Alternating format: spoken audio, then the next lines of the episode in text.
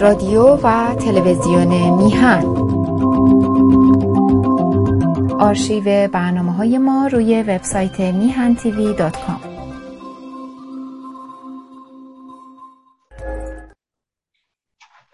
بله. درود به همه عزیزان. امیدوارم که تندرست باشید و در جستجوی تحقق پروژه های خودتون باشید. پروژه های کوچک بزرگ.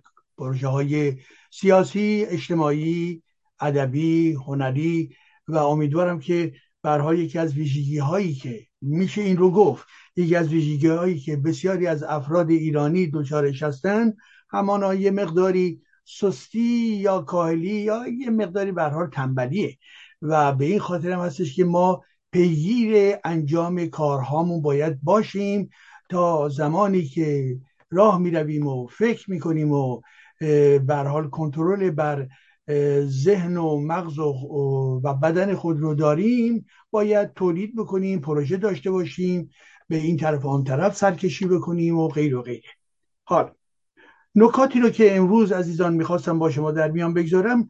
نکته اول در ارتباط با اتحاد در سالگرد قتل محسای عزیزمون هست. در ارتباط با مبارزه هایی که اینجا اونجا شنیده می شود که در حال تدارک هستند چه در داخل و چه در ایران و بنابراین مهمه که واقعا تمام تلاش ها یک مسیر رو طی بکنند. ببینید عزیزان اگر دقت بکنیم در خارج از کشور بعد از یک دوره از فعالیت های بسیار گسترده در سطح خارج از کشور و همراهی هایی که صورت گرفت اتحاد عمل هایی که صورت گرفت و تظاهرات بزرگ 80 هزار نفری 50 هزار نفری ده هزار نفری و غیر و غیره که صورت گرفت واقعا یک فصل زیبایی از مبارزات ایرانیان در خارج از کشور بود و برای همه کسانی که عزیزانی که در ایران هستند دلگرمی به بار می آورد و برای خود عزیزانی هم که در این تظاهرات ها و اکسیون ها شرکت کردن برای اونها نیز ارزشمند بود و حتی انعکاس این هم در محافل بینالمللی در روی افرادی که متعلق به هر کشور هستند. بعد از این دوران دورانی هستش که خب ما می‌دانیم به حال اختلافات گوناگونی آغاز شد به دنبال اون نشست در اون دانشگاه و به حال پارگی هایی به وجود آمد که خود این هم باز تحلیل می‌خواهد که چرا این افراد یک فرمول واحدی گیر آوردن که برن در کنار هم باشن که خب این به, به قول معروف به خودی خود ایراد نداره ولی که یک عملا یک توهمی رو به وجود آورد که این گروه می‌توانند رهبری کل جنبش رو به نحوی داشته باشن. هرچند که مطرح کرده بودن که ما در خارج هستیم. ولی به حال با شخصیت های گوناگون که دارای الزامن اون به صلاح شخصیت سیاسی که بخوان با هم همکاری بکنن نبودن بلکه شخصیت های اجتماعی فرهنگی و در ضمن سیاسی بودند و به دلایل مختلف بر حال این شکست خورد. که این که شکست خود خود این قابل تحلیل باید باشه به حال. نیروهای سیاسی کجا بودن اونهایی که انتقاد می‌کنن و اونهایی که حال رفتن چرا جدا شدن؟ علت چی بود؟ ما چیزی نشنیدیم. جز یه چیزای سربسته ای که گفتن این با اون نمی‌دونم ساخت نساخت بقیه روزانه واقعا ما چیزی نشنیدیم به شکل جدی. خب خوب می بود که این افراد یه حداقل تحلیلی هم به حال می‌دادن. ولی به حال پس از اون اختلافات خیلی زیادی بالا آمد در خارج از کشور. افراتیون گرایش های گوناگون از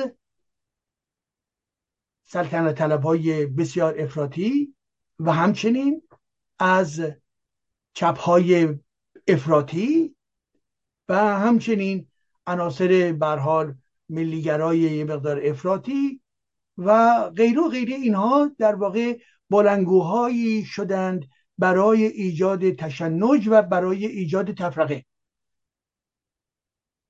خب این درست نبود.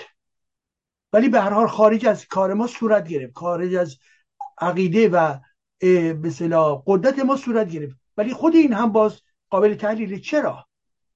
چرا این موج تفرقه و و مخالفت خانی گسترش پیدا کرد؟ آیا عناصر رژیمی هم در این زمینه بودند؟ آیا افراد افراطی در هر گرایش اونها عملا پرچم به دست گرفتند؟ آیا افرادی که معقولتر هستند و دارای متانت رفتاری هستند اونها وظیفه خود رو انجام ندادن؟ آیا ارتباطی در ارتباط با یه مقداری پایین آمدن جنبش در داخل کشور بود که به این ترتیب تاثیر خودشو گذاشت؟ پس اقلانیت پس وحدتی برای ملت پس مساله ملی کجاست؟ در حال ما انسانهای باشوری هستیم انسانهای دارای عقلی هستیم. چگونه شد که افراد بر هیجانهای خود و احساسهای خود نتوانستن غلبه پیدا بکنن و هر کسی به خصوص اون به صلاح رادیکال ها و اون افراطی ها رو دارم میگم. چماق رو برداشت تهدید رو آغاز کردن و متاسفانه برخوردهای بر حال نامناسب و تفرق افغانانه صورت گرفت. و این منجر به این شد که تاثیرش در روی شهرهای مختلف و روی میزان شرکت کنندگان هم نیز بود. حتی اونهایی هم که سازمانده قبلی بودن وقتی که در این ماهای اخیر میگذاشتن تعداد شرکت کننده کم بود. حالا امیدوارم که برای سالگرد انقلاب ایران یا به معنای دیگری سالگرد قتل دولتی مسا یه مقدار با اقلانیت بیشتری عمل بشود. کیف های گوناگونی وجود دارد.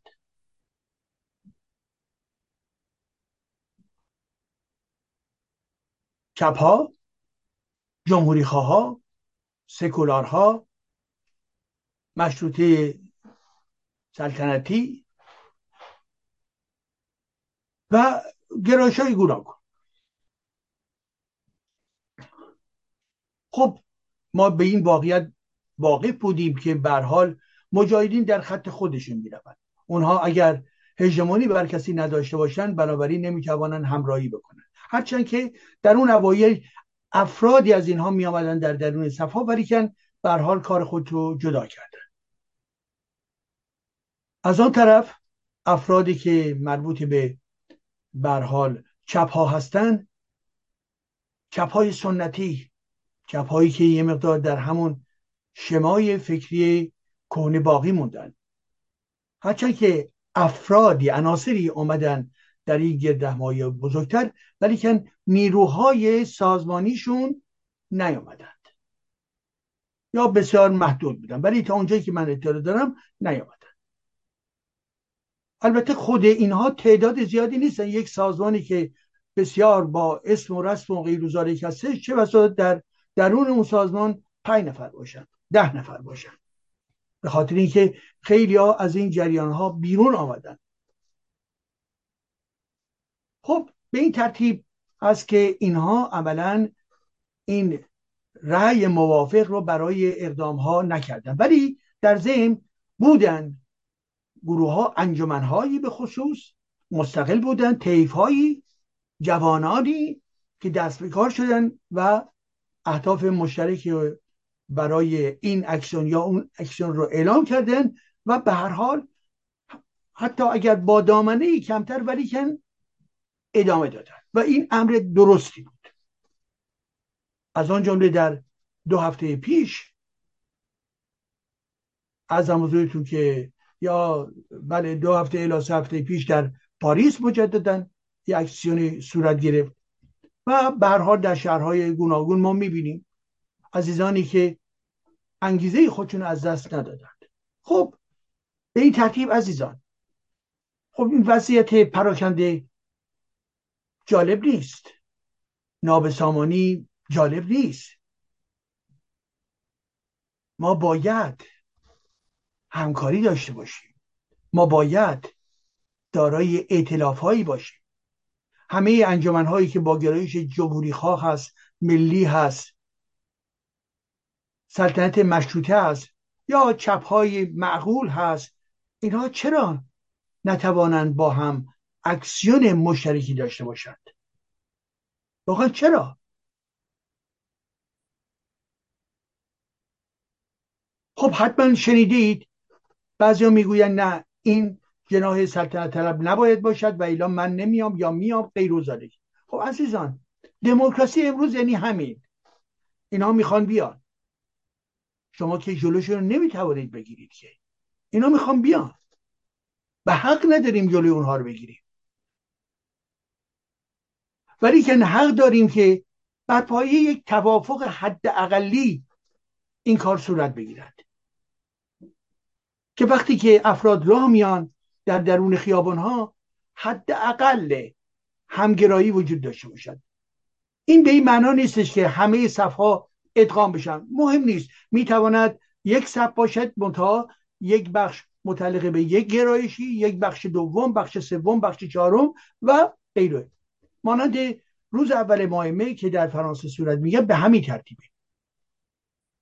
سندیکای مختلف هستند که میان در یک نقطه برای رفتن به نقطه دیگر متحر کن از این سندیکاها دارای اون به صلاح ردیف و به صلاح کرتش خاص خودشون هستن.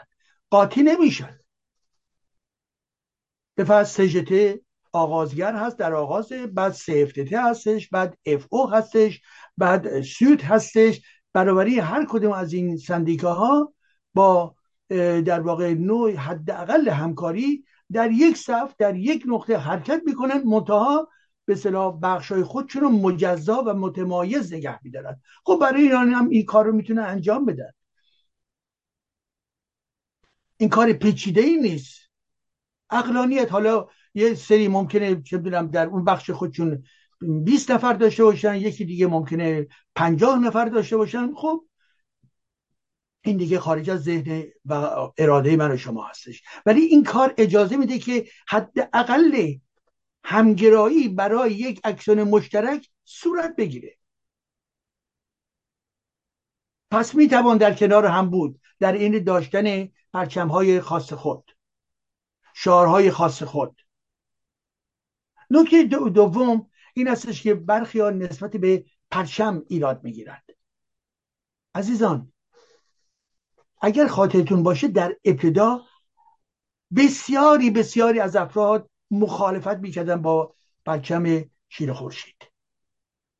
خوشبختانه در طی این ماهایی که گذشت نسبت به ابتدا بسیاری از عزیزان به این پی بردن که بله این پرچم ملی ما هست. و پر این پرچم درسته که در زم در دوران پهلوی بوده ولی پیش از دوران پهلوی بوده. کسروی رو بخوانید. منابع دیگر وجود دارد. حتی در درون شعر فردوسی اشاره به این پرچم هست. بنابراین تعصب و خوشمغزی واقعا نتیجه چیست؟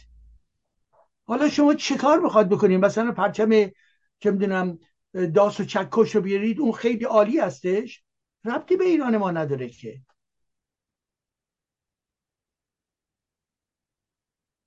پرچم چی رو می‌خواد بیارید؟ خب این پرچم متعلقه به همه است. وقتی پرچم رو نگاه می‌کنید در نروید. تاریخی کنار ما هستیم و به علاوه پس فردام که بخواد به فرض تغییر بکنه بله در درون نظام جدید فردا در نهادهای رسمی فردا می‌توان این رو مورد بحثم به فرض قرار داد. بنابراین مخالفت برخی ها در ارتباط با مسئله پرچم واقعا عقب افتاده است. واقعا نامناسب هستش. واقعا بیان تفرقه هستش. دست باید برداشت. من دیدم کسانی که خود رو کمونیست معرفی می‌کنم ضدیت می‌کنن با این پرچم. پر چی بعد دست برخی هاشون پرچم در واقع ستاره سرخ و و داس و چکش هست. آخه یعنی چی؟ یعنی چی عزیزا؟ یعنی چی؟ مگه شما میهن ندارید؟ مگر شما هم سرنوشتی ندارید؟ خب به فرض حتی اون پرچم کمونیستی کنم به نظر ما می‌خواهید بیارید در همون بخش خودتون بیارید. ولی ضدیت نداشته باشید با پرچم ایران.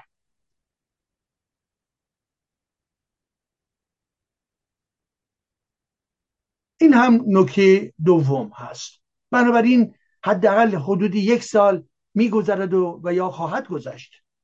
نگاهمون فرق می‌کنه. باید ما بیاموزیم. از تجربه خودمون از تاریخ خودمون بیاموزیم. ببینید اکثریت ایرانیان خارج از کشور دیگر این پرچم رو از آن خود کردن. این رو ببینید. این هوشمندی عزیزان هست.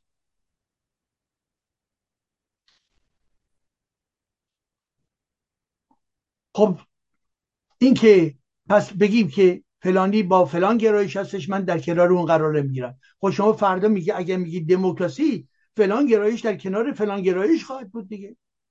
شما با هم ازدواج که نمی کنید که. شما که در دنیا یک سازمان وحدت نمی کنید که. دو تا گرایشه روابط متمدنانی یعنی چی؟ یعنی همین. من خاطرم هستش در سالهای اوایل سالهای هشتاد زمانی که در فرانسه سوسیالیستا با آقای میتران به قدرت رسیده بودن یه سری بحث های تلویزیونی بود و از جمله تازه حزب راست افراطی خانم لوپن یا در واقع پدرش آقای لوپن شروع کرده به فعالیت های وسیعتر. و روزنامه‌نگاران می‌خواستن اینها رو برها دعوت بکنن به خاطر اینکه دارای برخی به نتایج انتخاباتی هم بودن می‌خواستن دعوت بکنن. اون ابتدای ابتدا همه در واقع از اینها در می‌رفتن. می‌گفتن ما در کنار اینها نمیشتیم حالا که یه گرایش شوونیستی ناسیونال شوونیستیه مبارزه هم ازش شده علیه شده و انجام میشه و خواهدم شد. ولی امروز چیه؟ امروز تلویزیون گذاشته میشه از همه گرایشات میان و نظر خودشون میگه علیه اونها هم در واقع موضوع گیری می‌کنن. خب اینه این تمدنه عزیزان من. شما نمی‌توانید دیگر رو ترک بکنید در در واقع تردشون بکنید. حداقل اینها کسانی هستن که میهنشون رو دوست دارن. بله فکر می‌کنن که نظام مشروطه اون یکی فکر می‌کنه نظام جمهوری مانند من یا کسانی به حال نوع مدل های دیگر ممکنه قبول داشته باشن. به این ترتیب هستش که ما در جستجوی اطلاف هوشمندانی حداقلی باید باشیم. و اونهایی هم که اومدن گفتن یه دورانی خاطرتون هست الان دیگه کمتر شده ولی که حال اون ابتدا ابتدا صحبت از به صلاح فدرالیزم و این حرفا نبود. بعد یه سین اومدن با پرچم های ویژه خودشون این حرفا. خب خیلی هم برها تحمل کردن. خب مسئله نیست. بفرض ولی جدالی روی پرچم ایران نبود در ذهن. خب. ولی کسانی که در شبکه های اجتماعی در بحثایی که اینجا اونجا می‌شد و حتی برنامه های تلویزیونی آمدند و درباره چی؟ درباره به فدرالیسم. فدرالیسم برای جامعه ایران. یعنی چی؟ حالا خودشون خیلی حق به جانب نشون میدن البته که بله اگر فدرالیسم رو قبول ندارید پس شما طرفدار دموکراسی نیستید. نوعی تهدیدهای در واقع زمینی و سیاسی. نه اختلاف نظر هست. بله. ولی زمانی که اتحاد باید مرکز می‌شد و شد ببینید عزیزان در خود ایران همون زمان از همون لحظه آغازین انقلاب تا به امروز آیا شما شعاری رو دیدید که تجلی این فدرالیزم باشد؟ ندیدید. ندیدید عزیزان من. عناصر روشنفکر بسیار حاشیه‌ای بودن که رابطه با واقعیت خود جنبش ایران و این واقعیت خود جمعیت ایران نداشتن در تمام دوران در کردستان عزیز ما کسی در باره فدرالیسم در ایران صحبت کرد؟ نه. به هیچ وجه. پس بنابراین اینا عناصری بودن که جدا افتاده بودن.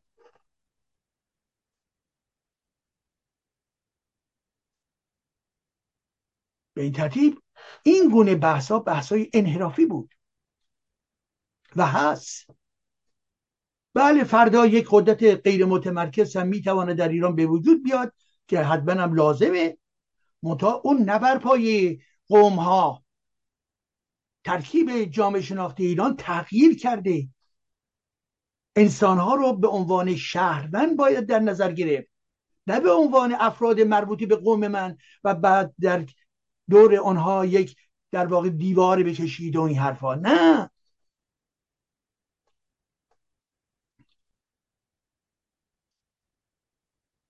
شهروند ایرانی در سقز شهروند ایرانی در تهران شهروند ایرانی در چاهبهار در اهواز در رش در تبریز در هر جای دیگه اینها شهروند هستند متعلق به این ایران هستند اعضای این ایران هستند اونجایی هم که اچاپ بوده. بله که بوده. زور بوده زورگویی بوده. بله از جانب جمهوری اسلامی در تمام زمین ها زورگویی تبعیض. سرکوب مگه نبوده است؟ برای همه بوده است. پس بنابراین منبع فساد و زور جمهوری اسلامی است. از این نتیجه گیری غلطی در ارتباط با اینکه هر کسی دلش بخواد جدا بشه این حرفا این حرفا یعنی چه کسانی که این حرفا رو در برانگوهایی تکرار می‌کردن مطمئن باشید که یا نگاه های بسیار بسیار انحرافی یک فرد دو فرد این چنین بوده است و یا اینکه عناصری بودند که البته با قدرت های منطقی در ارتباط بودند. و یا حتی جمهوری اسلامی برای اینکه توجیه بکنه موقعیت خودشو به این ترتیب بگوید که ببینید یه سری می‌خوان جدا بکنن پس بنابراین من همه رو سرکوب می‌کنم. ولی ملت ایران در تمام این حدودا یک سالی که گذشت صدایی در این مسیر در این ارتباط ما نشنیدیم. خوشبختانه. پس بنابراین امروز یک گرایش های مختلف. بله. خب این حداقل بردباری داشته باشید و این نمیگید پلورالیزم خب همینجا از اینجا آغاز بکنید. دو مسئله پرچم. این پرچم متعلق به همه مردمان ایران هستش. حتی فردایی هم که به عنوان نمونه عزیزان می‌دانند به فرض در فرانسه پرچم هایی هست پرچم در واقع مال هر شهر هر شهری خودش یه پرچم داره. هر شهری یه پرچم داره. موقعی که شهرداری شما میرید در اون بالا سه تا پرچم می‌بینید حداقل. یک پرچم ملی فرانسه دو پرچم اتحادیه اروپا و سه پرچم اون شهر. حالا بگی اون استان. بله به این ترتیب اون لحظه ای که پیروز شدی این کارا رو می‌تونیم بکنیم. البته ما اتحادیه اروپا رو نخواهیم داشت ولی هم برها حداقل می‌توانیم برای ایران در هر به امارت دولتی یا مدرسه ای مثلا پرچم هایی در نظر بگیریم. حالا البته در ارتباط با شهرداری هستش که دو پرچم گذاشته میشه. در ارتباط با مدرسه ها که دیگر یک پرچم کافی است. بنابراین برای استان ها می‌تونن افراد با رأی دموکراتیک پرچم رو هم انتخاب بکنن. خب. بنابراین پرچم رو تبدیل به مکانیزم زد و خورد و مکانیزم در واقع تفرقه گرایانه نکنیم. و سه اینکه از حرفهای در واقع نوع فدرالیزم و نوع در واقع جدایی طلبی و اینها بوی بد از اینها میآید عزیزان من. ایرانیان همدیگر رو دوست دارند. ایرانیان همیشه با هم بودند. ایران یوگسلاوی نیست.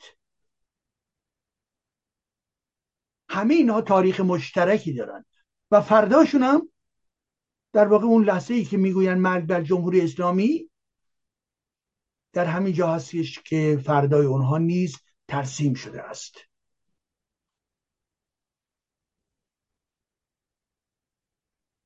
صداهای همه جوانان رو در تمام ایران شنیدید. صدا در ارتباط با ایران بود. در ارتباط با دموکراسی بود. خب با توجه به این سه نکته ای که خدمتون عرض کردم. بنابراین به راحتی گروه ها سازمان ها انجمن ها می توانند توافقی بکنند و بنابراین یک حرکت مشترک رو ساماندهی بکنند. عزیزان مصالح عمومی ملت ایران را در نظر بگیرید. عزیزان شما بهترید بسیار خوب. در درون صفی که همه می‌خوان در جایگاه خودشون قرار بگیرن.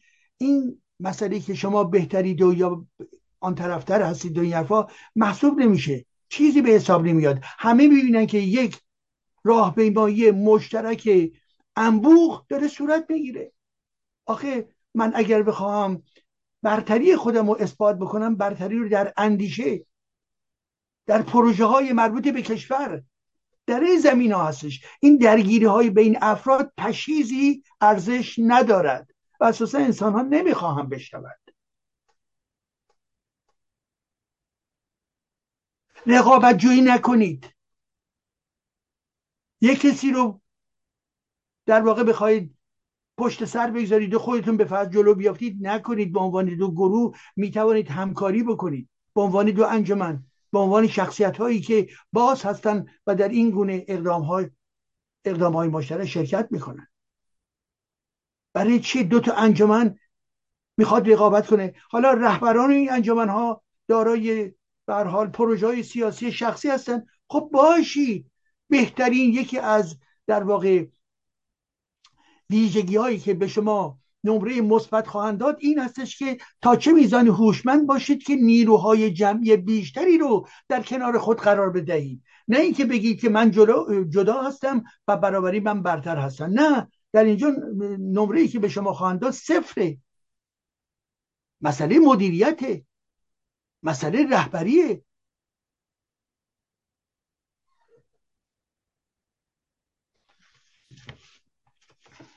پس از تفرقه باید دست برداشت.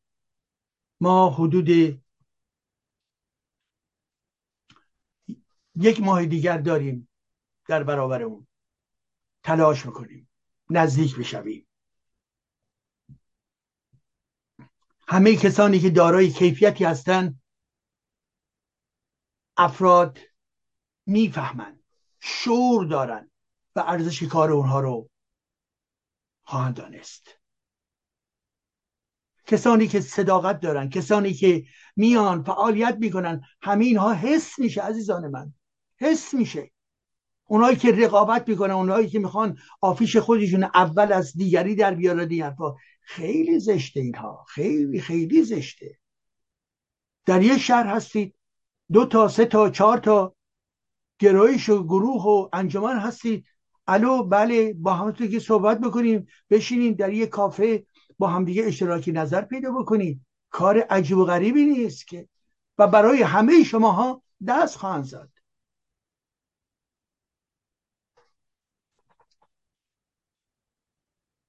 پس اتحاد عمل ائتلاف فعالیت مشترک روح محسا در انتظار است. روح محسا می‌خواد بشنوه در ایران مردم می‌خوان به خیابان ها بیان. روح محسا در انتظار است. و در ارتباط با خارج از کشور نیست. تا اونجایی که میسر هست نیروها و انرژی های خودمون رو نزدیک بکنیم عزیزان. من به نوبه خودم سپاسگزار همه شماها هستم. هر جایی که جنبه در واقع سکتوریستی است و شدید هست و حالت بیمارگونه داره من نمیرم. ولی در تمام جاها رفتم و خواهم رفت که چی؟ که باز هستند که بردباری بیشتری از خود نشان می‌دهند. که صداقت بیشتری از خود نشان می‌دهند. من در کنار همه این عزیزانی هستند که جوان هستند و دارای عشق به میهنشون. من هم با شما مشترک هستم. عشق بی میهن. بله. برای آزادی برای دموکراسی برای حقوق بشر برای محیط زیست سالم. تا جمهوری اسلامی هست ما به این اهداف نخواهیم رسید. و مایی که میگم می‌توانیم یک درصد بسیار بسیار کوچکی باشیم. اون مای بزرگ در ایران است. ولی همسوی ما با اون مای بزرگ پدیده زیبایی خواهد بود. این نکته اول. نکته بعدی که می‌خواستم با شما مطرح بکنم عزیزان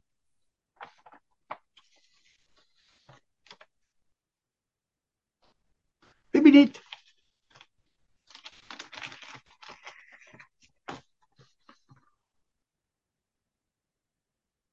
بله الان خدمت شما می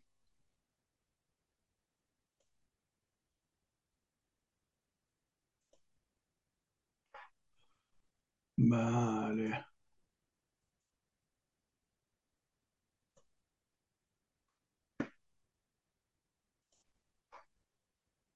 از حضور شما که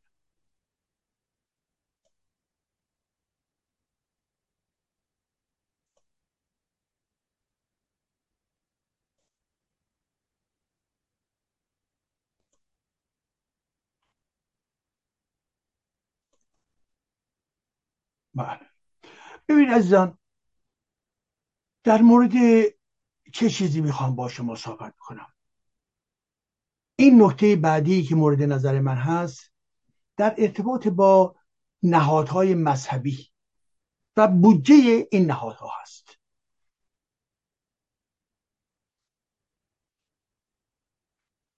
نهادهای مذهبی و این بودجه به این ترتیب که ما عملا در واقع چند ارزم حضور شما که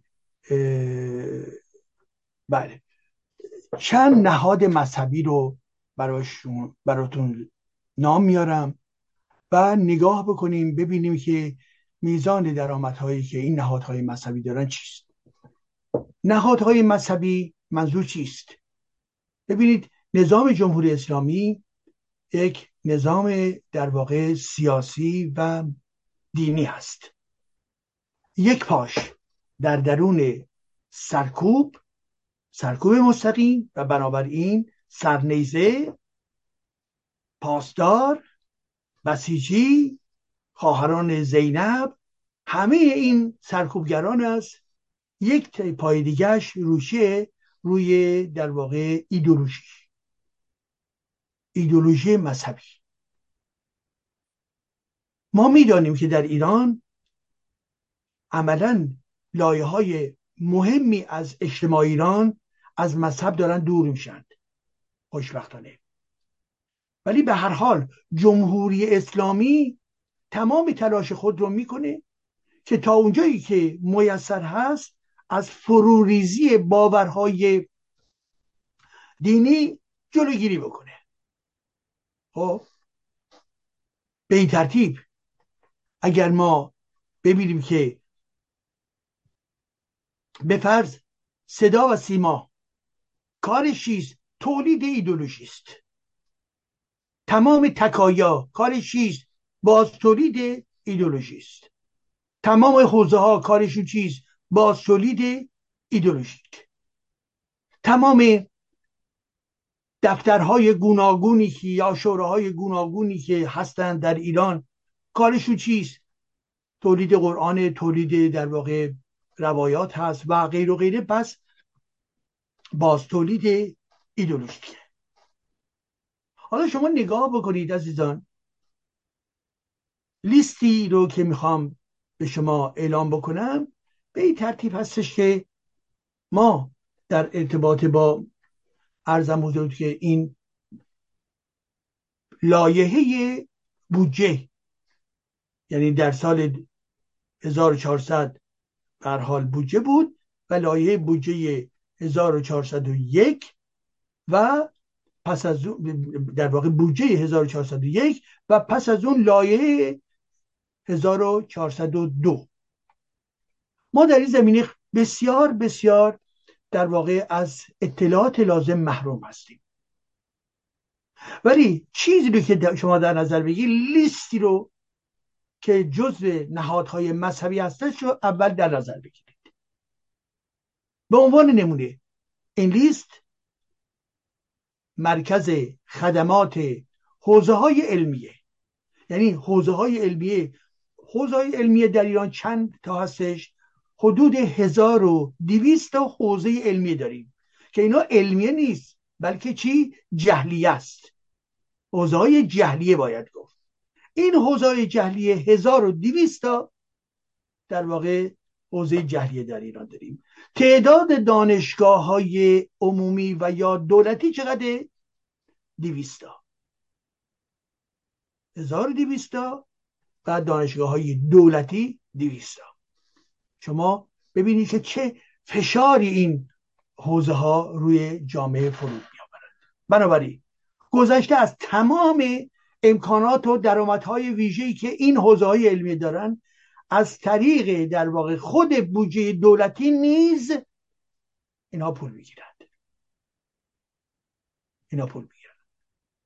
بنابراین مرکز خدمات حوزه علمی است سازمان تبلیغات اسلامی هست.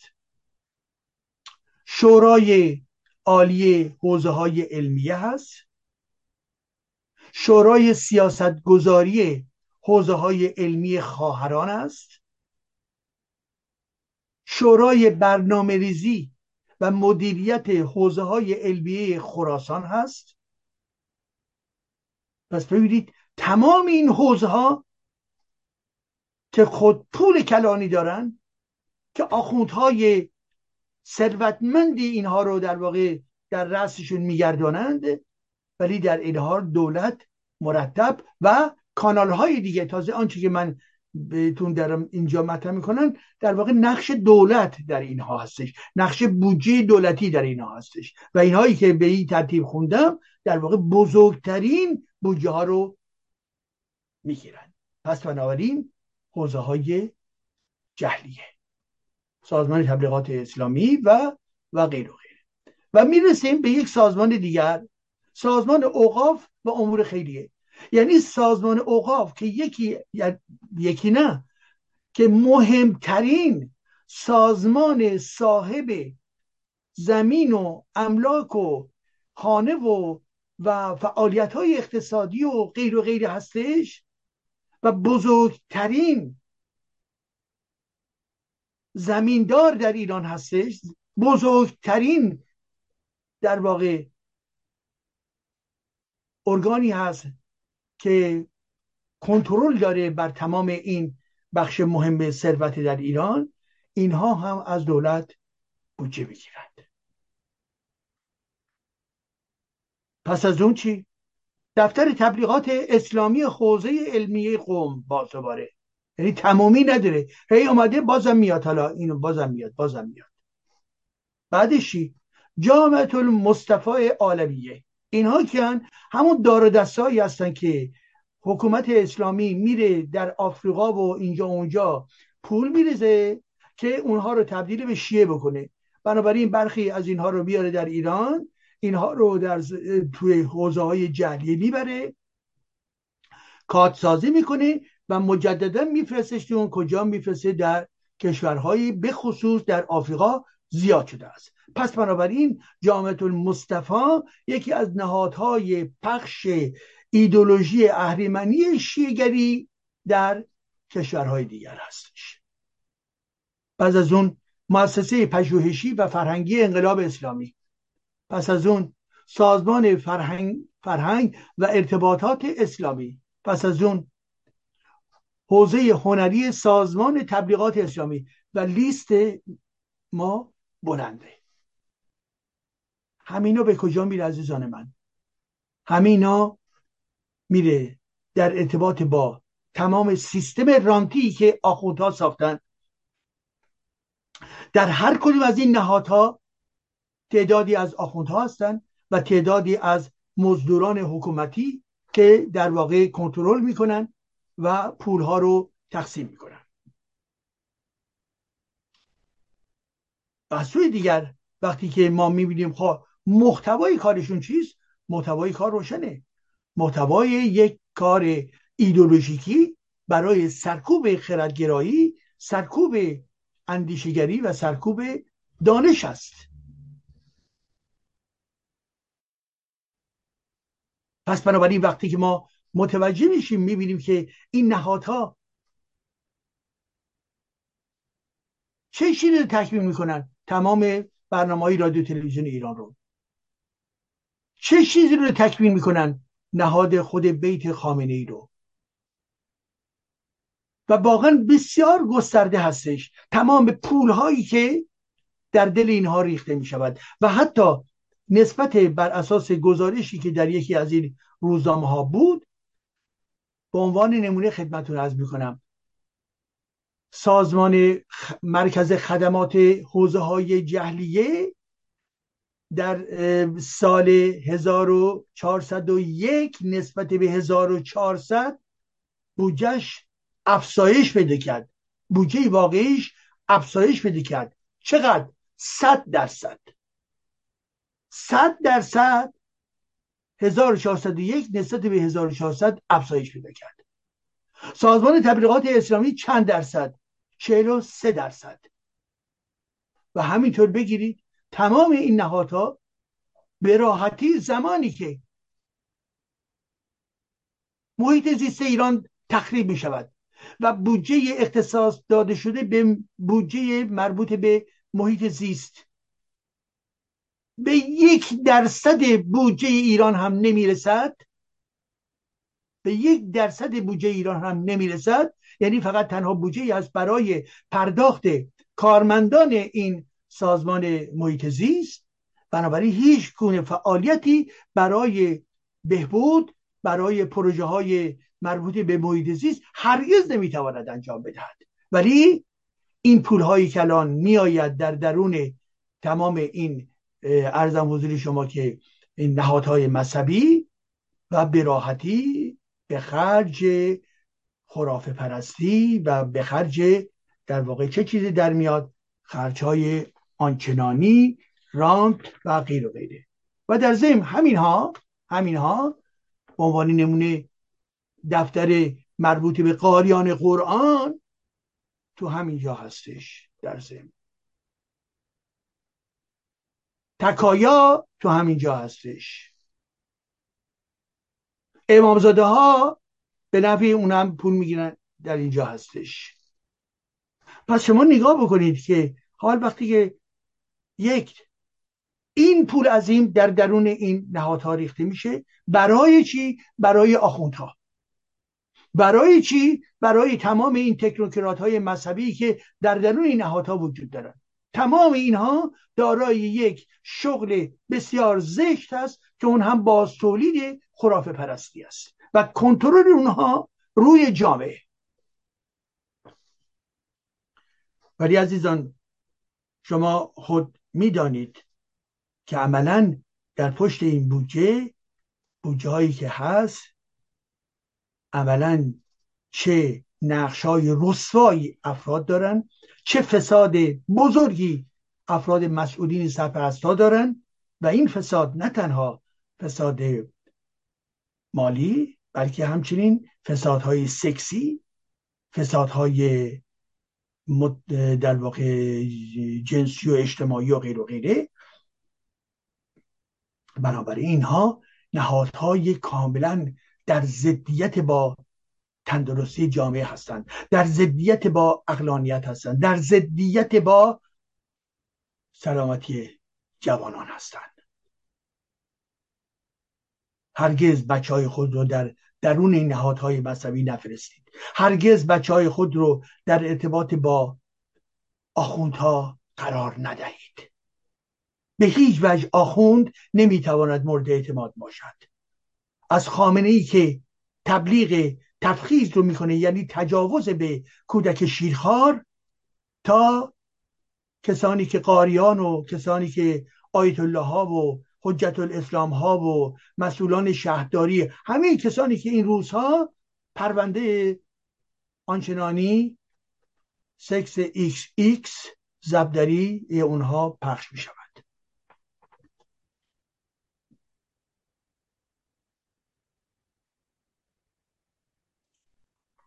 خب حال با توجه به نکته ای که خدمتتون عرض کردم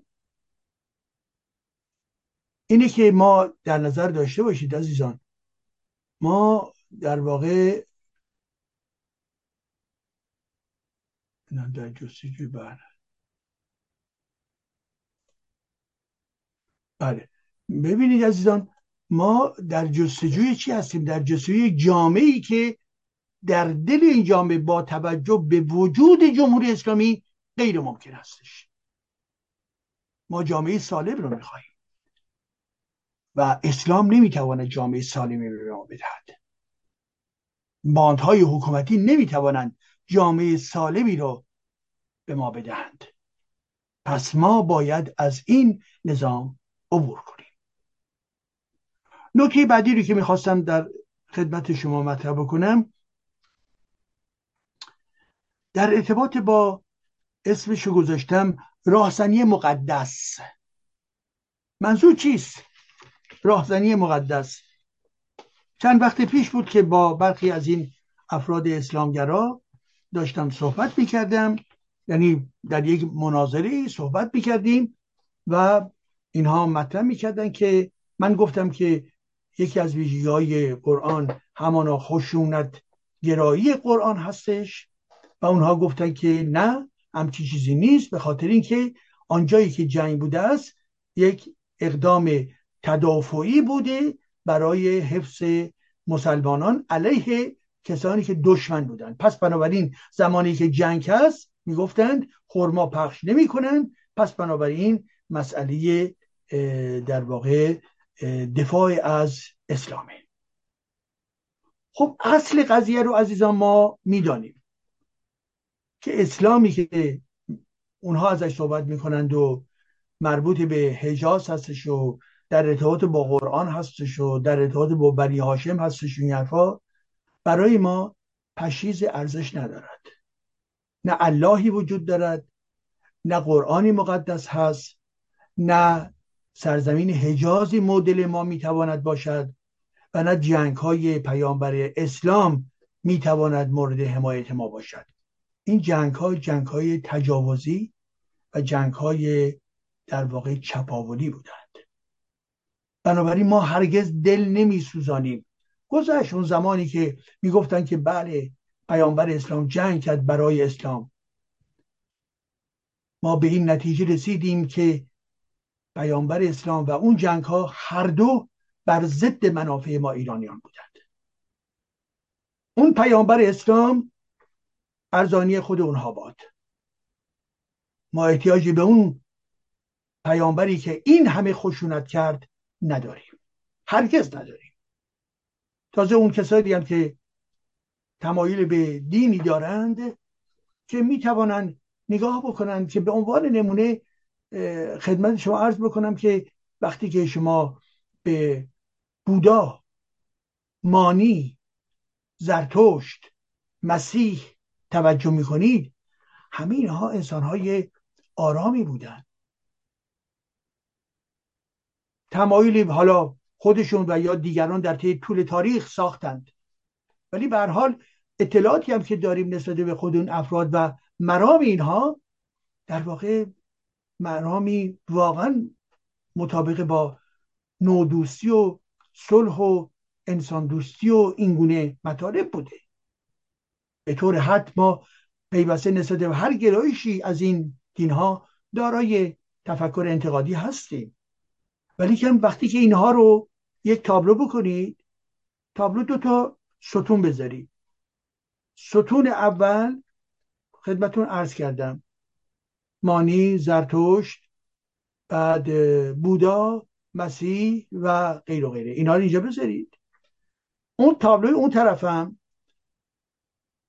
کسانی که برخلاف اینا هستن و در طول تاریخ شرارت داشتن اونجا رو هم بذارید. پر بکنید. پس میشه به فرض تابلو و ستون دوم می‌شود محمد. هیتلر استالین ماو و غیر و غیره. حالا سهم کدوم یکیشون بیشتر از دیگری کش یا غیر و غیره این یه بحث جنبیه. اصل بر سر این هستش که تابلوی اول در راستای در واقع صلح و آرامش بوده. در این حال که می‌تواند خرافه هم باشد و ما نقدشو بکنیم تابلوی دوم یا مشخصا ستون دوم مجموعی از شرارت در طول تاریخ است. به این ترتیب عزیزان وقتی که شما نگاه می‌کنید اینا می‌گویند جنگ. خب جنگ چه کسی جنگ رو در اون منطقه به وجود آورد؟ چه کسی؟ در اون نقطه تاریخی. در اون حجاز یا اون سرزمین های عربی. پیامبر اسلام. همه دار آرامش بودن و او اومد گفتش که من دین من قبول می‌کنید قبول می‌کنید. نمی‌کنید میکشمت. و اولین اقدام جنگی که انجام داد در واقع اقدامی بود علیه کاروانی از ارزم بودتون که قریش که این کاروان رو بچاپه. در ارتباط با قذوات قذوات یعنی قذوات اون جنگ هایی هستش که خود محمد شرکت می‌کرده و یک سری از جنگ ها هم بوده که او فرماندهی می‌کرده دستور می‌داده سفارش می‌داده می‌کرده ولی به ظاهر خود شرکت نداشته. حالا مسلمان میگم 26 تا جزء قذوات هست. ما لیست داریم امروز با منابع مشخص اسلامی. تعداد جنگ هایی که محمد کرده بود مستقیم یا غیر مستقیم به نام اسلام به نام منافع اسلام یعنی تمام جنگ ها تمام تجاوز ها تمام ارزم حضورتون که حمله ها شبیخون ها همه و همه لیستی داریم که لیست صد تا مورد هست. صد تا. صد تا جنگ راهزنی شبیخون حمله. خب مسلمانی که به فکر باید بیفتن این پیامبر اینا چقدر آخه خشنه. جنگ می‌کرده برای چپاول. به توی ایرانی چه ربطی داره که بخوای از چپاول او دفاع بکنی؟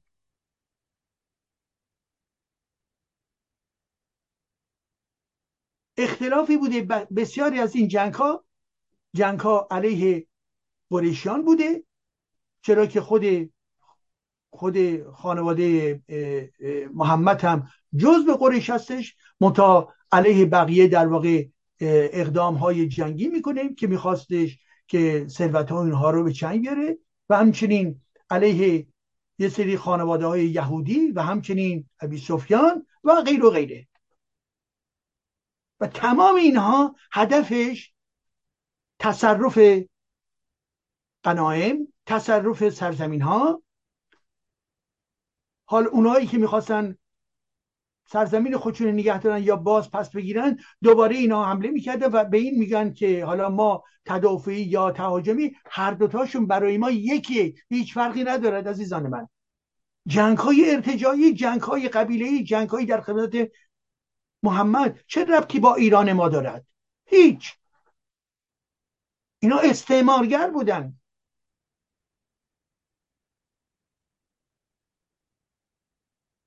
فاقد ارزش هستن برای ما. ما همون زمان در واقع دارای تمدنی بودیم که بسیار بالا بود. اسلام نقطه صفر تمدن بود. وحشیگری تجاوز قارت چه چیزی داشتن به عنوان تمدن؟ صفر. حتی اون کعبه هم که داشتن مال اونها نبود که. کعبه مال قبایل گوناگون بود. یه چهار دیواری. کجا معماری داشتن؟ کجا هنر داشتن؟ منظور من طرفداران محمد هست. بله در جامعه عربی اون زمان کسانی هم بودن که شاعر بودن. ولی طرفدار محمد اینها نبودند.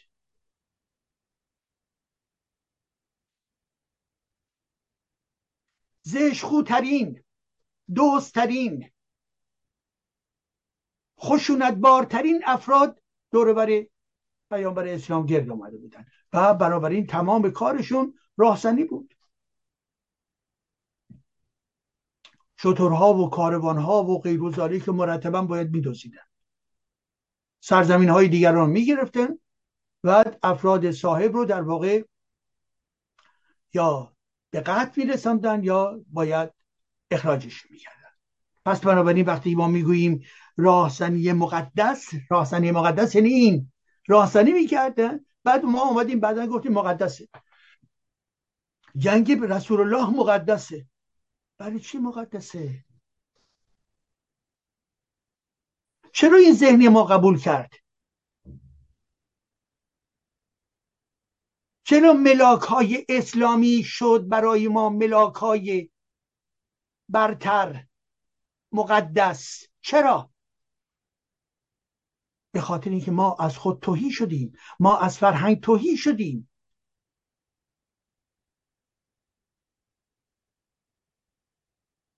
هویت شخصیتی و فرهنگی ما مورد حمله قرار گرفت و ما از یاد بردیم. دشمنان خود رو به عنوان رهبران خود قرار دادیم. ایدولوژی اهریمنی اونها رو به عنوان ایدولوژی خودی خود قرار دادیم. بر ما چه گذشت عزیزان؟ بر ما چه گذشت؟ چرا اینقدر بیشعور شدیم در تاریخ؟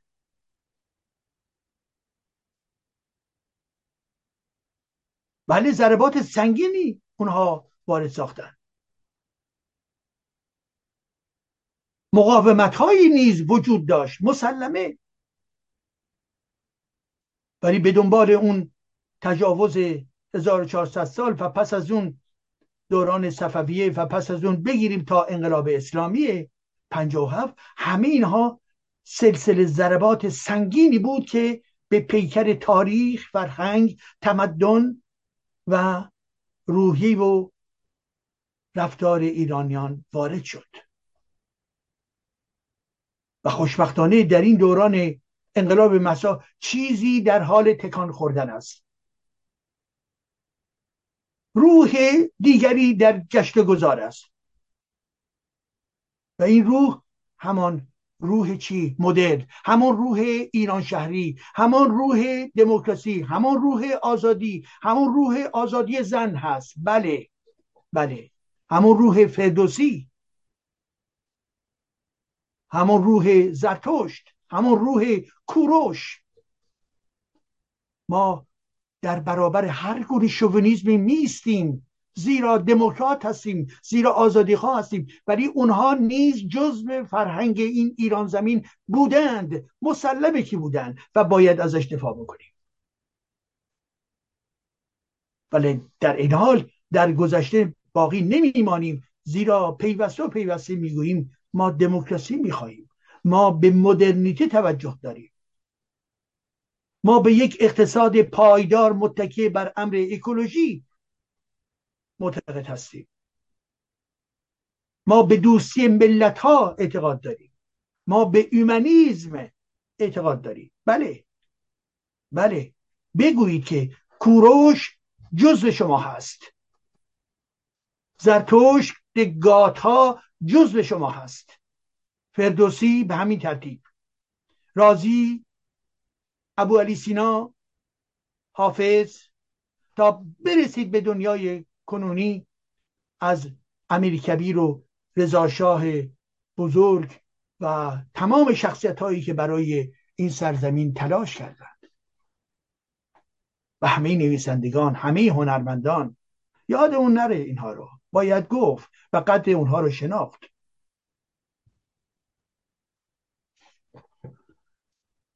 پس ما از خود بیگانه شدیم و آنها بر ما سوار شدند. و این چنین بود سرآغاز بدبختی ما.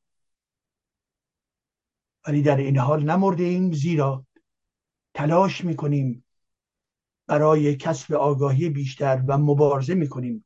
برای بیرون آمدن از این ایدولوژی و از این نظامی که سمبل این ایدولوژی منحط است. خامنه ای و دیگران همه اینها ادامه همان عمر هستند. ادامه همان رسول الله هستند. ادامه همان عثمان و ابوبکر و علی هستند. ادامه همان بنی امیه و بنی عباس هستند.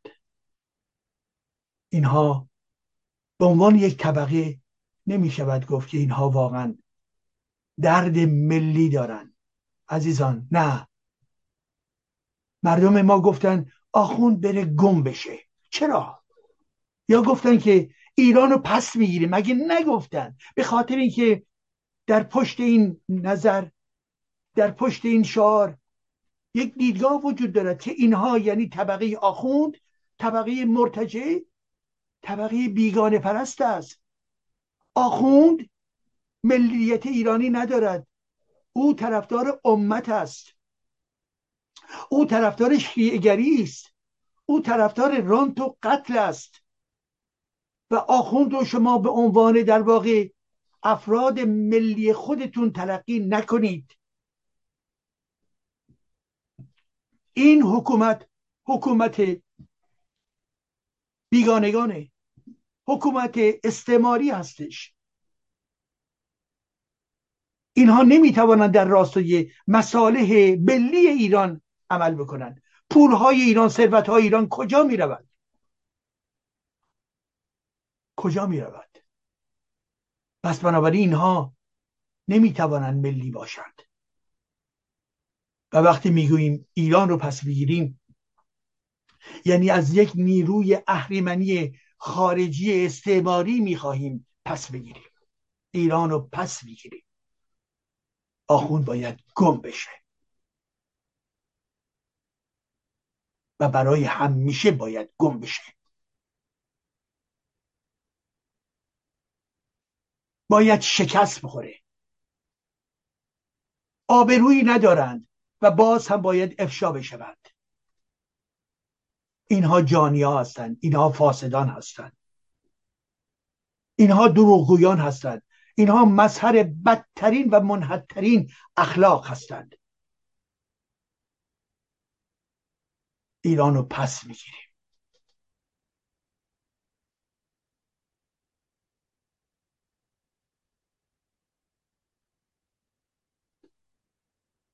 خب نکته دیگری رو بپردازیم. عزیزان. و در اینجا هست که می‌خواستم درباره یک پدیده ای که شما چه بسا شنیده باشید البته. و اون هم نگاه خیلی سریع به فلسفه هایدگر و نازیسم.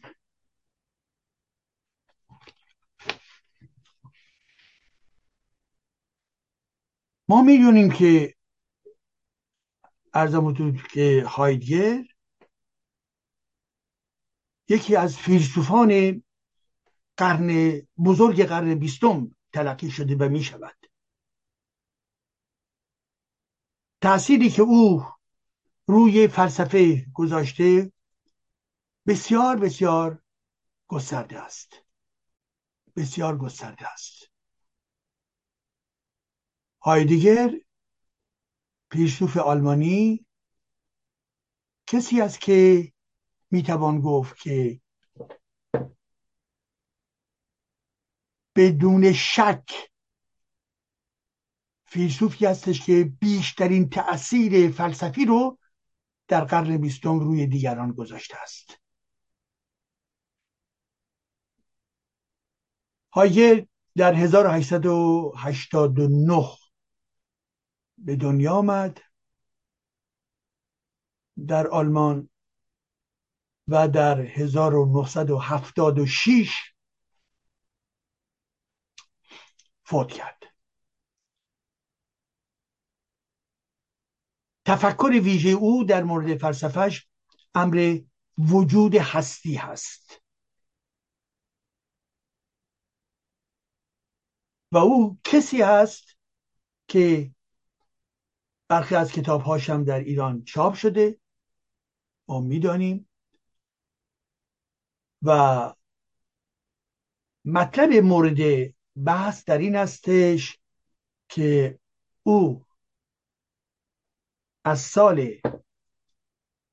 1933 تا سال 1944 همسو و هماهنگ با هیتلر بوده است. البته خود او به دنبال پرسش های گوناگونی ازش که ازش کردن اعلام کرد که در سال 1943 به دنبال اشتباهش از او دوری گزید. ولی گفتی او بیان واقعیت نیست. زیرا از همون سالهای نزدیکی به مرگ و به خصوص پس از مرگ او تحقیقات بسیار گسترده صورت گرفت و مشخص شد که او در این سالها سالهای دوران هیتلر با هیتلر و نظر هیتلر بسیار نزدیک بوده است. چند نکته رو خدمت رو عرض بکنم. بنابر یکی از فیلسوفان خوش پل دوا که یکی از فیلسوفان فرانسوی هستش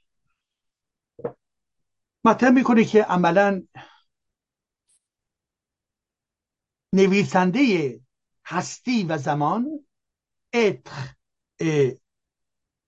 تا هستی و زمان که در واقع نوشته اصلی او هست. می‌گوید او عملا نوعی شیفتگی داشت نسبت به دیکتاتور نازی. و میان تفکر او و ایدولوژی نازی همسویی وجود داشت. و این ماجرا یعنی این همسویی ها که تا یه حدود زیادی پنهان شده بود پس از مرگش و امروز دیگر به شکل اوریان آشکار معلوم هست که بله هایدگر با هیتلر همسازی های بسیار زیادی داشته است. جمله از هایدگر گفته شده و بیرون آمده و اون این هستش که می‌گوید پیشوا یعنی هیتلر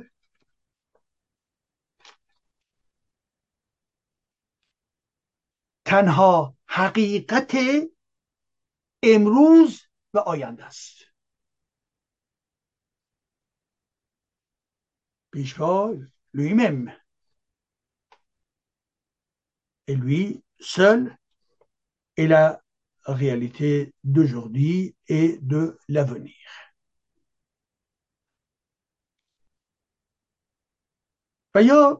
در در واقع این صحبت صحبتی هستش که او خطاب می‌کنه به دانشجویان آن زمان و خوشبختانه چون بعد تحقیقات میشه و از آرشیف ها بیرون کشیده میشه اینا و به این ترتیب هستش که تمام این دوران فعالیت هایی که بوده رو در واقع از طریق کارهای روی آرشیف ها عملا بیرون می‌کشند.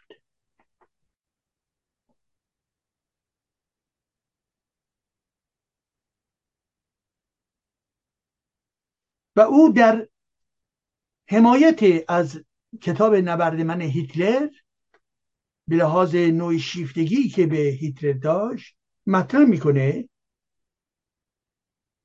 اشاره می‌کنه به چی؟ به کار هیتلر و می‌گوید ریولوشن انقلاب ملی و سوسیالیست ناسیونال سوسیالیسم.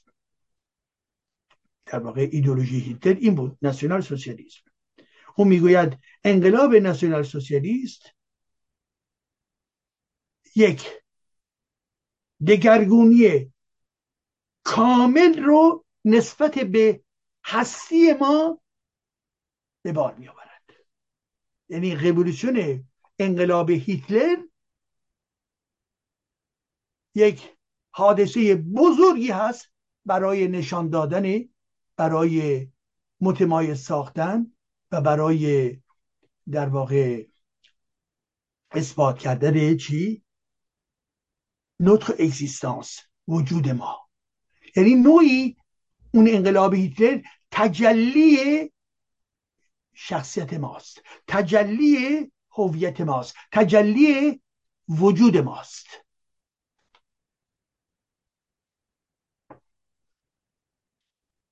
اینجا واژه اگزیستانس که در اینجا آمده برابر آلمانیش میبخشید که اگر خوب تلفظ می‌کنم دازاینه که به آلمانی هست. و بنابراین در این آثار در این تحقیقات جدید بیان می شود که او عملا در این دوران در واقع نسبت به نازیسم نزدیک بود و عملا فیلسوفی بود که در ارتباط با وابستگی خودش به نازیسم صحبت می‌کرد. خب این بسیار سنگینه. این بسیار بسیار در واقع خطای بزرگی هستش. خطای جنایتکارانه هستش.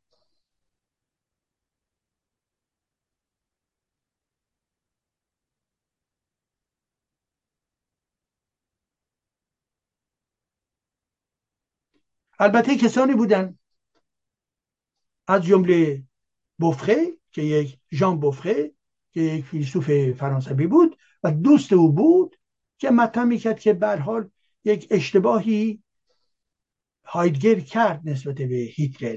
ولی بسیار بسیار کوتاه بود و سریع از اشتباه خودش بیرون آمد. ولی وقتی که اسناد بیرون می آید اسناد حکایت دیگری دارند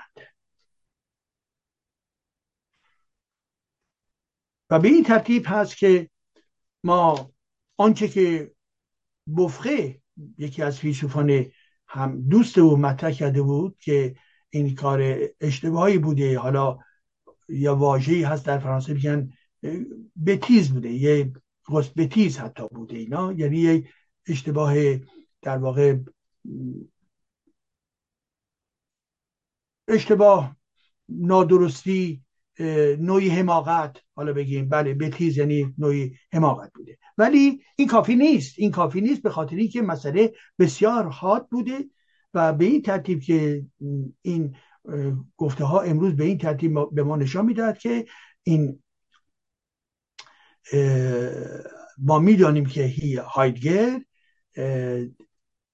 در درون سازمان های وابسته به هیتلر یعنی سازمان های هیتلری در مسئولین اونها نیز مسئولیت اونها نیز شرکت داشته است. از سیجه یعنی در درون مسئولیت هاشون ارگان به رهبریشون شرکت داشته است. و باز گفته می شود که و این شرکت داشتن طی سالیان درازی طول کشیده است. و باز گفته می شود که به راحتی تمام امکانات برای چاپ کتاب های او نوشته های اون به سرعت براش فراهم می شد و در اون شرایطی که هر نویسنده زیر چنگال هیتلریست قرار می‌گیره و کتابش سوخته می‌شد سوزانده می‌شد و یا در واقع اجازه حتی نمی‌دادن که به کسی این کارها رو بکنه او براحتی تمام این امکانات رو برای خودش فراهم کرده بود به لحاظ نزدیکیش نسبت به هیتلر.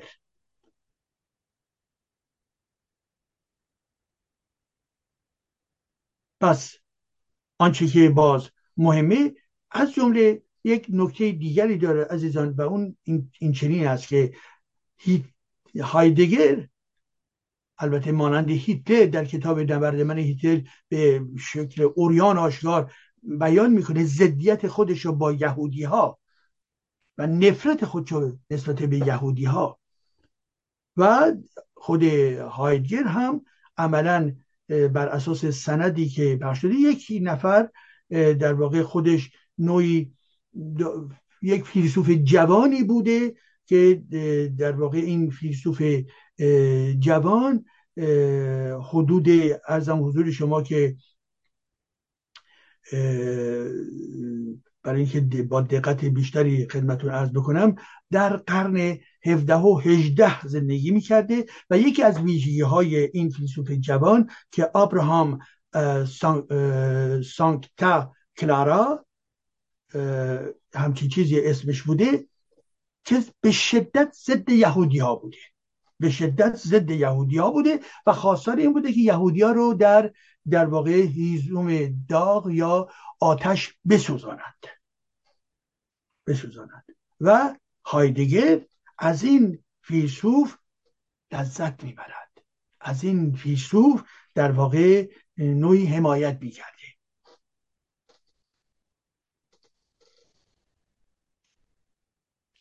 خب حالا با توجه به این نکاتی که خدمتتون عرض کردم ما امروز به دنبال تحقیقات جدید می‌دونیم که هم هیتلر شدیدا ضد یهودی بود و همون در اون دورانی هم که شروع کرد به در واقع فرستادن یهودیان در مراکز کار اجباری و همچنین به طرف کوره های آدمسوزی و غیر و غیره ما با چی مواجه هستیم؟ با سکوت با سکوت هایدگر مواجه هستیم.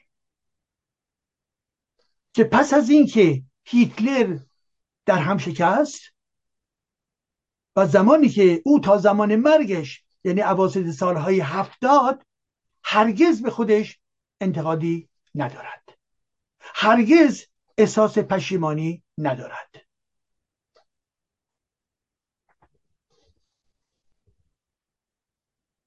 و باز این نکته را هم اشاره بکنیم. اساسا نگاه هایدگر یک در واقع به این ترتیب بود که نسبت به عقل گرایی نسبت به اومانیزم نسبت به قانون اخلاق جهان شمول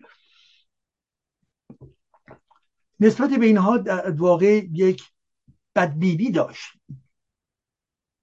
و مطرح می‌کرد که اینها در واقع پدیده هایی هستند که تا یه حدودی یهودیت به اونها در واقع اونها رو آلوده کرده. یهودیت اونها رو آلوده کرده. و به این ترتیب هستش که مردم آلمان نمی‌توانند در چنین شرایطی ابراز نظر بکنن زیرا این فضا به لحاظ این ارزشهایی که آلوده شده هستند برای خود آلمان ها امکان ابراز وجود رو نمی‌گذارند.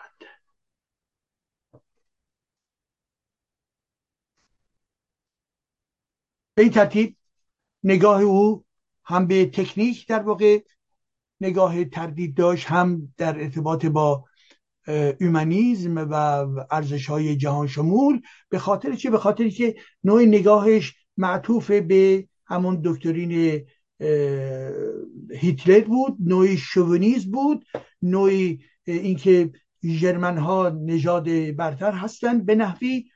و من در این مورد با احتیاط صحبت می‌کنم به خاطر اینکه به حال باید با به اصطلاح نقل قول های دقیق این رو مطرح کرد اینا. ولی به حال این پیام و این نگاه از درون گفته های چیز هایدگر بیرون میآید و به این خاطر هستش که عملا شما با آنچه که می‌بینی در نزد هایدگر یک سانتیمان یا یک حس ضد یهودی بسیار قوی هست.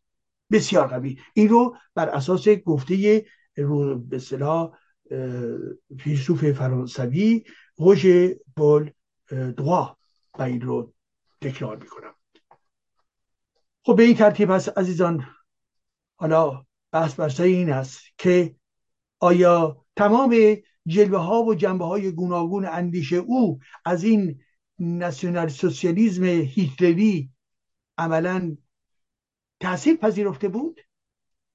و ما می‌دانیم به هر حال کسانی که از نقطه نظر او و در واقع فلسفه او بسیار متاثر بودن افرادی مانند دریدا افرادی مانند ارزم حضور شما که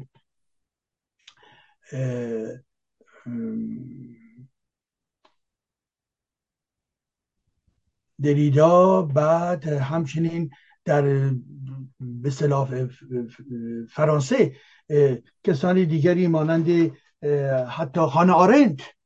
آرنت که خود هانا آرنت در واقع و هم دریدا هم هانا آرنت خودشون یهودی بودند. خب این چجوری قابل فهم هست؟ برای اونها روشن نبود؟ یا اونها فقط یک جنبه یک در واقع جدال انتظایی رو می‌دیدن و ارتباطی با گذشته او ارتباطی با در واقع ایده های سیاسی هیتلری اون نداشتن برقرار نمی‌کردن. حال آنکه ما باید در ضمن در نظر داشته باشیم که هانا آرند در یک دوره در واقع مشوقه و هم در واقع سکرتر خود هایدگر بود. ولی به هر حال اینها جنبه هایی هستش که باید به آش مجددا پرداخت و گاه به گاهی من هم در برنامه خودم این نکات رو میارم و امشب هم برها نکته ای رو که خواستم بیان بکنم. این هستش که ببینید همیشه باید دقت کرده یک روش خوبی که باید نگاه بکنیم این هستش که بله ما طرفدار راسیونالیسم طرفدار اندیشه طرفدار نقد اندیشه و غیر غیری هستیم. یک. دو اینکه برای ارزیابی از فیلسوفان نویسندگان هنرمندان و غیر غیره و یا حتی فراتر از اون در حال. باید همیشه در نظر داشته باشیم که اندیشی رو که اینها دارند را در ضمن چه نوع زندگی اینها این افراد داشتند از نوع رابطه خانوادگی رابطه عشقی رابطه سیاسی رابطه با محیطشون و غیر و غیره. و اینها ارتباط تنگاتنگی با ایده ها می‌توانند داشته باشند. ولی زمانی که ایده ها بسیار ابسره باشه و نوعی در واقع انتظای بسیار بسیار پررنگی باشه. بنابراین چه بسا ما جاپای اون زندگی و جاپای آنچه که در گذشته این فرد وجود داشته رو به راحتی نتوانیم تشخیص بدهیم. پس بنابراین وقتی که ما فلسفه ای می‌خوانیم برویم و درباره زندگی اون فرد نیز بخوانیم تا بهتر بفهمیم شرایطش. نوع نگاهش. جنبه های ریز و ظریفی که در اندیشه او وجود دارد و من یک نوعی در ارتباط با محیط زندگی اجتماعی و اون جامعه و اون فرهنگ و اون پروژه های سیاسی این فرد می‌توانند داشته باشند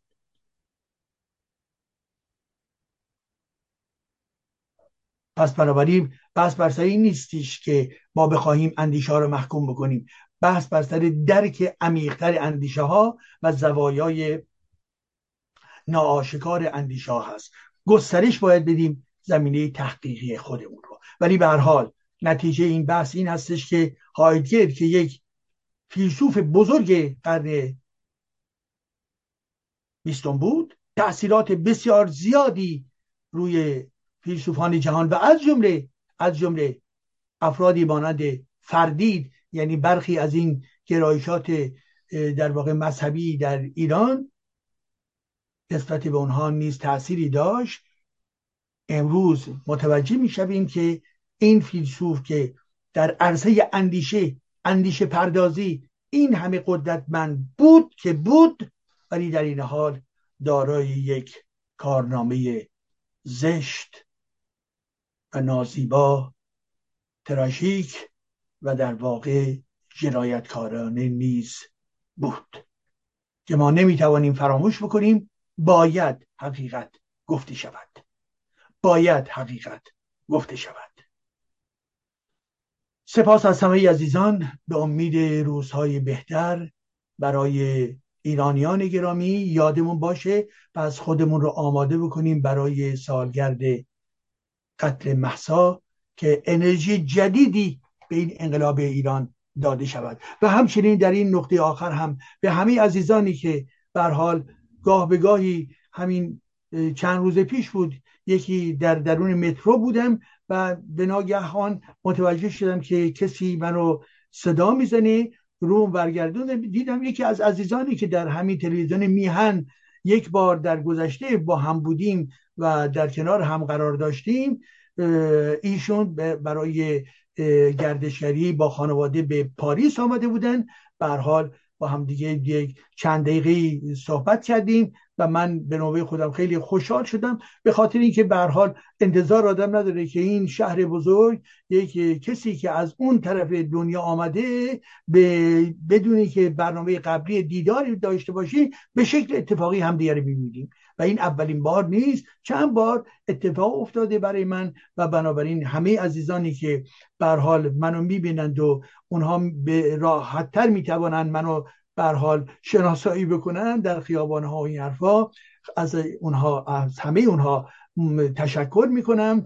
امیدوارم که پیوسته و پیوسته شما و دیگر عزیزان رو هم در این دنیای کوچک و بزرگ خودمون باز هم ملاقات و دیدار داشته باشیم. به امید روزهای خوبتر و برای جامعه خودمون آزادی و زنده باد زنان ایران که پیوسته به مبارزه خود ادامه می‌دهند علیه حجاب اسلامی به مبارزه خود ادامه می‌دهند. زنده باد همه ایرانیان و همه زنانی که علیه حجاب اجباری ننگین جمهوری اسلامی به مبارزه خود ادامه میدن و می‌گویند نه و این نگفتن یعنی چی؟